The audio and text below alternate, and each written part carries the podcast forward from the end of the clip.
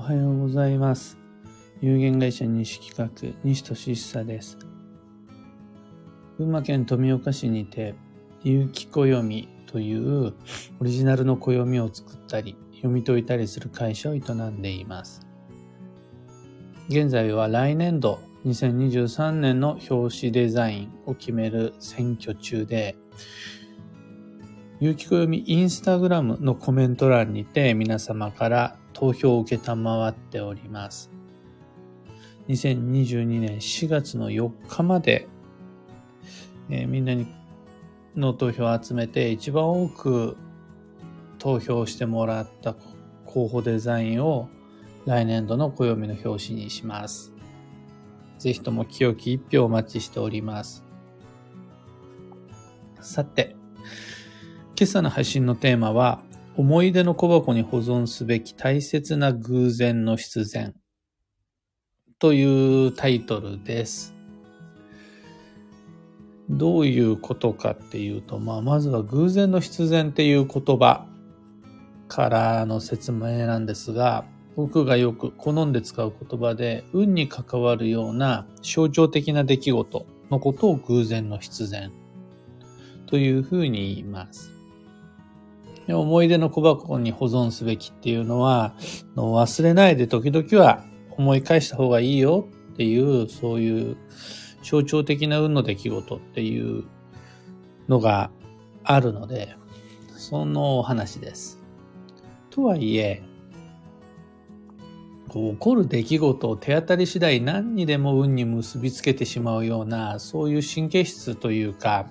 生真面目な考え方は、ちょっと西企画っぽくないし、僕は苦手です。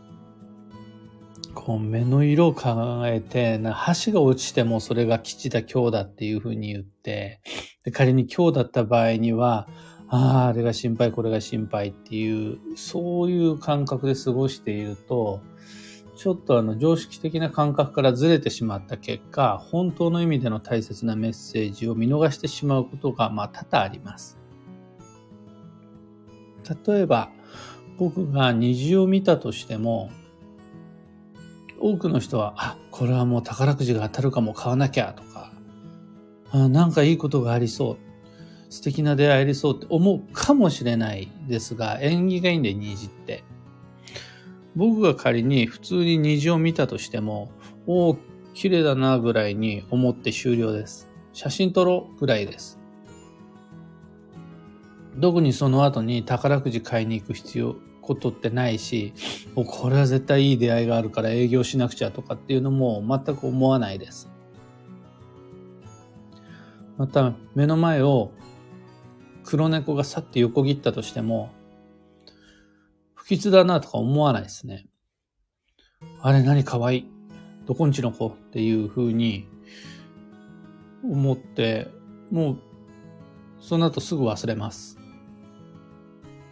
また会いたいなぐらいには思うかもしれないですが、ああ、もう絶対この後悪いことがあるんだ。誰か死ぬのとかって思わないです。というわけで、運を取り扱う専門家とされるような僕ではありますが、それはみんながそう思っているだけで、普段の暮らしはみんなと同じです。ぼーっと生きてます。ただ、例えばお彼岸という有機暦の上では、ピンクに塗りつぶした特別な期間において、または、こうイヤリーカレンダーを見てもらえるとわかりやすいと思うんですが、繁忙って呼ばれるような特別な1ヶ月、休息でも助走でもなく繁忙って言われるようなタイミングにおいて、あれこれはもしかしてってこう納得できるような流れを感じ取ったとき、もう特別と言われるタイミングで、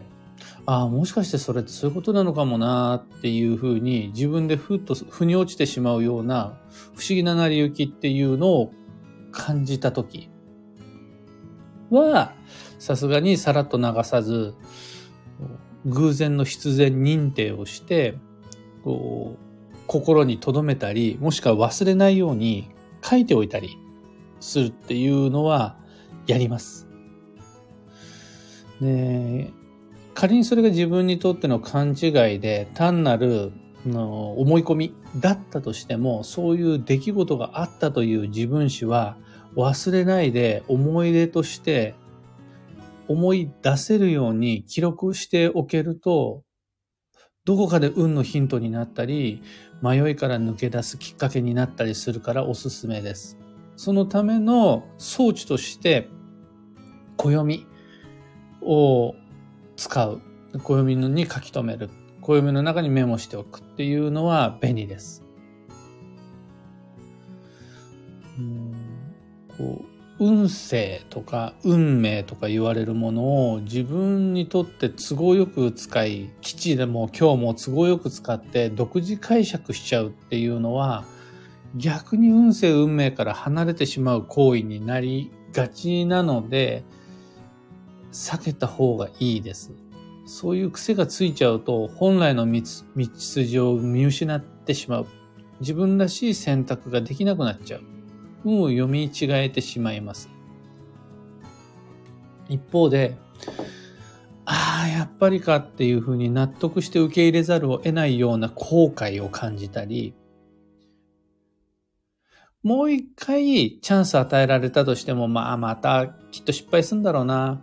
みたいなことを思った時だったり、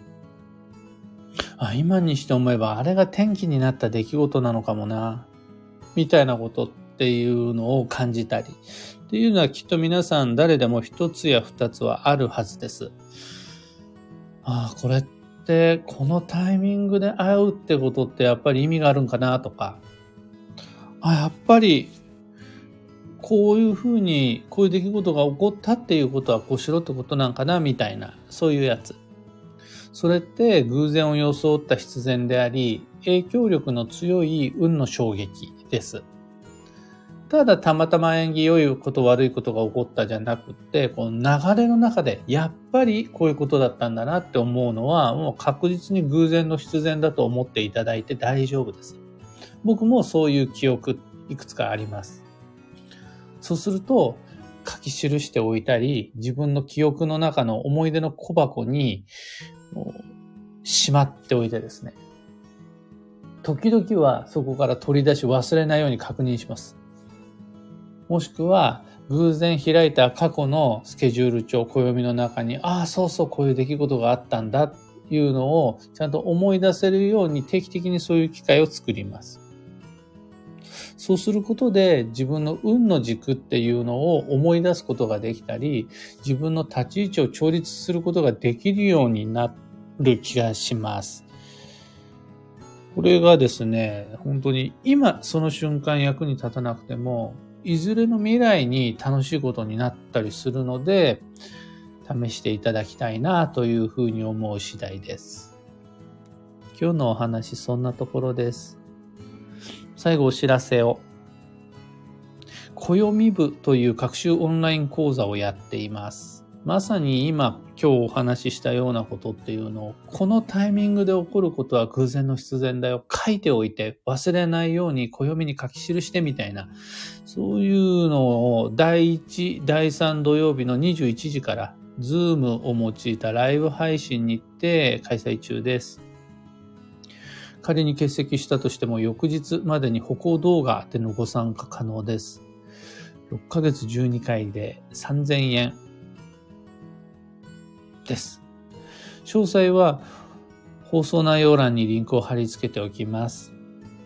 興味がある方はぜひ飛んでみてください。それでは今日もできることをできるだけ。いってらっしゃい。